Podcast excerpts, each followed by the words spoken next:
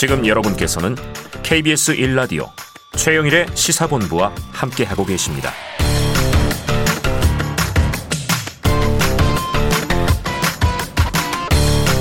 네, 시사본부 매일 이 시간 청취자분들께 드리는 깜짝 간식 선물.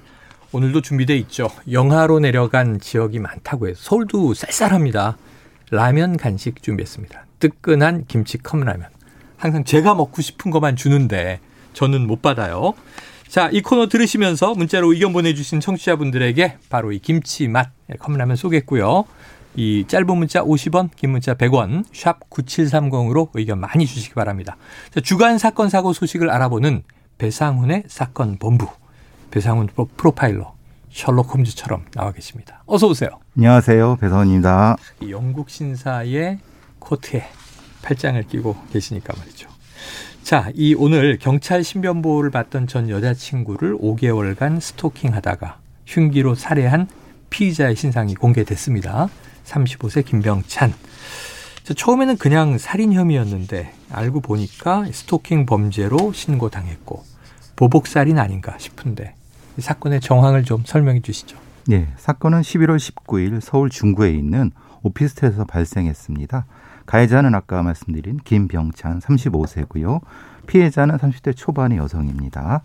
어, 이 둘은 이제 작년에 음. 한 6개월 정도 사귀었다고 합니다. 네. 근데 어떤 이유 때문에 헤어지고 근데 12월부터 지속적인 아주 심각한 스토킹이 진행돼서 어. 뭐 10회 이상의 어떤 주거 침입, 어. 또 차량 침입, 그리고 상당히 심각한 형태의 흉기를 이용한 협박 네. 이런 까지 포함하고 결국은 그것을 통해서 접근 금지 명령을 신청하고 음. 그것의 안가품으로 바로 흉기를 준비해서 살해를 한 그래서 원래는 살인으로 송치되려고 했다가 음. 보복살인으로 보복살인. 제명 조치가 바뀐 네. 상태입니다. 그래요. 지금 얘기를 들어보니까 야, 이 짧지 않은 기간 동안 여성은 또 얼마나 이제 두려웠을까 하는 생각이 들고 안타깝게 이게 살인으로 막지 못하고 끝났는데 후속 보도를 쭉 보면요. 신상까지 공개가 됐지만 이 우발적 범행을 계속 주장하고 있다. 그러나 계획 범죄로 의심되는 정황이 있다. 이 음. 대목 전문가시니까 좀 설명을 음. 부탁드립니다. 접근 그러니까 법원에서 접근금지 명령이 처분이 내려지자마자 음. 인터넷에서 흉기를 검색했고요. 어. 어, 이게 좀 황당한 게 이 범인이 어, 자기 손을 다치지 않을까 범행 시 흉기를 사용했을 때 어.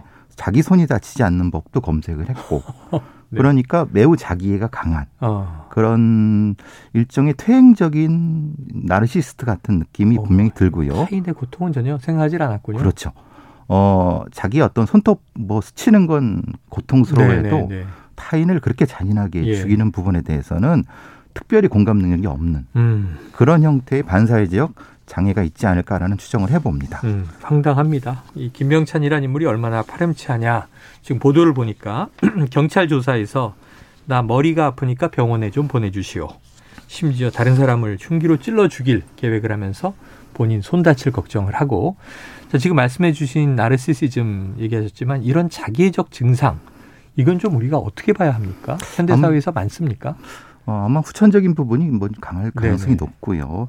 여러 가지 퇴행적인 상황, 본인의 어떤 양육 단계에서의 문제, 어떤 음. 사회성의 빈약함 이런 것들이 많이 포함되는 부분이고요. 음. 특히 이제 검찰을 송치될 때 그가 보인 행태. 네.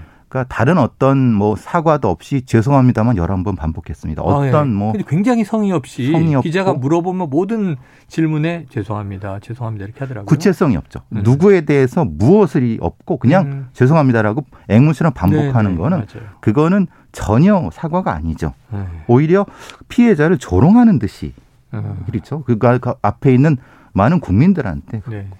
국민들을 어떻게 보면 조롱하는 형태가 되는 아, 거죠. 참 이게 걱정이 됩니다. 이 심리적 건강성을 확보하지 못한 사회의 사각지대. 자, 김병찬, 이 피해자를 5개월 정도 스토킹한 것으로 아까 말씀드렸는데요. 그러니까 이 피해자는 그동안 경찰에 신고만 다섯 번을 했다고 해요. 그런데 왜 못 막은 겁니까?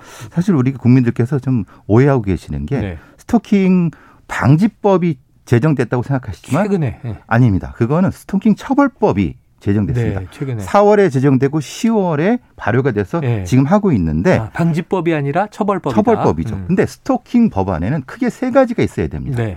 가해에 대한 처벌과 피해자에 대한 피해자 보호 어. 그리고 국가기관의 의무가 들어가야 됩니다. 네. 근데 4월에 제정되고 10월에 시행된 거는 3분의 1밖에 없습니다. 아, 지난주에 여성가족부에서 나머지 두 파트에 대한 걸 입법 예고를 했습니다. 예. 왜 이런 말씀을 드리냐면은 음.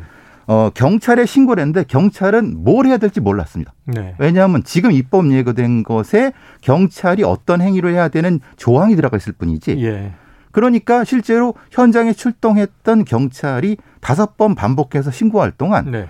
각기 다른 신고로 인식했다는 겁니다. 아, 통합되지 못하고. 통합되지 못한 아이고, 거죠. 지난주 에 얘기한 거랑 똑같잖아요. 똑같습니다. 이게 왜 가- 뭐 다른 사건인데 똑같은 얘기를 하냐면 응. 경찰이란 시스템 자체는 특정한 법적인 부분이 증언되지 않으면은 음. 이것이 어떤 자율적으로 해는 조직 자체가 매우 부족 빈약합니다. 네. 통합이 안 되고. 예, 예. 그러니, 사건 1, 사건 2 다 그냥 분산돼 있었군요. 그러니까 세 번째, 네 번째 출동했던 사람이 첫 번째 출동한 부분에 대한 내용을 모르니까. 공유가 안 됐고. 예. 그래서 이걸 어떻게 해야 되라고 멀뚱히 있다가 그냥 갔는데 음. 가해자는 저 앞에 있다가 바로 죽일 생각을 하는 아, 이런 안타까운. 그러니까 지금 상황은 사실 경찰의 무능도 한 역할을 했지만 네. 법적인 미비점 이것은 분명히 우리가 고민해 봐야 될 부분입니다. 지금 말씀을 들으니까 하, 참 답답하기도 하고 우리가 이 빨리 빨리 손봐서 해결할 문제가 많다 이런 생각이 듭니다. 경찰의 무능도 있지만 문제는 이제 구조적, 제도적 문제도 지금 뒷받침이 안 되고 있다. 자, 스토킹 처벌만이 아니고 국가기관의 의무 그리고 이제 또 피해자에 대한 보호 이게 되면 막을 수 있었지 않겠습니까? 그렇죠. 자, 이 접근 금지 명령이 내려졌다고는 하는데 분리 조치도 했다. 늘 이런 얘기를 해요. 근데 현실적으로 이게 좀 실효성이 있어요. 동시 진행이 돼야 됩니다. 네. 사실 지금 처벌법상에는 접근 금지 명령이라고 하면 응급 조치만 응급 처치만 있는 네. 거지 그때 피해자를 어떻게 하라는 것이 없습니다. 음. 즉 말하자면 가해자를 분리하고 피해자를 바로 쉼터로 빼야 되는 아. 동시 조치가 이루어져야 돼요. 네네네. 그때 가해자가 피해자가 어디로 가는지 몰라야 되는 거죠. 신원도 그렇죠. 보호해야 그렇죠. 되는 거죠. 그렇죠. 그러니까 동시 진행이 돼야 되는데 아. 지금 있는 처벌법상에는 그게 없는 겁니다. 아. 그리고 지금 여성가족부에서 입법한 그 내용도 없습니다. 아이고. 그러니까, 그러니까 피해자를 어떻게 보호할 것인가는 구체적인 내용 자체도 없습니다. 네. 그 부분 때문에 사실 저는 그런 뭐 음. 긴급 구금이라든가 음. 동시 조치 이런 부분들이 다소 인권에 좀 침해될 수 있지만은 네. 이런 부분은 우리가 심각하게 고민을 해야 되지 않을까라는 생각을 네. 해봅니다. 저도 지금 딸이 있는 아빠로 우리 가족 중에 뭐 절반 이상은 또 여성들이잖아요. 답답한데 지금 0798 청취자님 피해자가 5개월 동안 얼마나 두려웠을까요? 전화벨만 울려도 문손잡이만 달그락거려도 가슴이 철렁 내려앉았을 것 같아요. 고인의 명복을 빕니다. 또 9271님은요. 두 딸을 키우고 있는 50대 엄마입니다. 뉴스를 볼 때마다 피해자분의 부모 심정을 생각하면 너무 안타깝고 눈물이 납니다. 자식 잃은 부모 마음을 어찌 말로 할 수 있을까요? 너무 안타깝습니다. 이게 어쩔 수 없는 불가항력적인 재난이나 질병으로 사망을 해도 부모 마- 마음은 억장이 무너지는데 얼마든지 잘 살 수 있는 30대 여성이 살해당한 거잖아요. 이건 우리 사회가 막았어야 되지 않는가. 자, 긴급 구금이라도 해야 한다. 말씀 주셨잖아요. 예. 이게 좀 또 이제 반대 논리로는 인권이나 개인의 다른 권리와 충돌하는 지점 어떻게 좀 해결할 수 있을까요? 음, 그래서 이제 이게 영장주의의 예외일 수 있습니다. 네. 왜냐하면 어, 법원의 판사의 영장에 의해서 구금하거나 강제로 조치할 수 있는데 음, 스토킹이란 범죄 자체의 특성이 네. 사실은 지금 긴급성입니다. 네. 말하자면 지금 스토킹 행위가 임박했을 때 음, 경찰은 저것을 긴급 체포를 해야 되는가에 대한 판단 영역이 지금 모호합니다. 네. 그렇기 때문에 일단 선체포 후에 후에 이런 어떤 것을 사후 승인을 받을 수 있는 방안도 네. 충분히 고민해 봐야 된다. 그러니까 음. 다른 범죄는 이런 얘기를 안 합니다. 근데 음. 스토킹 범죄는 임박한 위험이 너무나도 높은 상태이고 그렇죠. 굉장히 보복성이 강하고 잔인성이나 이런 잔혹성이 높은 범죄이기 때문에 이것은 음. 우리 법률가 분들이 충분히 고민해 봐야 될 거라고 보여집니다. 그래요. 다섯 번의 신고 중에 한 번이라도 제대로 막을 수 있었다면 피해 여성은 아마 생존해 있을 겁니다. 이 안타까운 사건. 꼭 막아야 되겠습니다. 오늘 배상훈 프로파일러 중요한 말씀 고맙습니다. 감사합니다. 네, 자 최영일의 시사본부 오늘 준비한 내용 여기까지고요. 오늘 컵라면 간식 받으실 분 1716님, 9271님, 2406님, 9675님, 2842님, 0245님 이렇게 되겠습니다.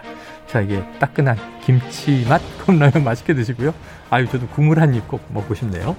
자, 저는 내일 12시 20분에 다시 찾아뵙겠습니다. 오늘도 청취해주신 여러분 고맙습니다.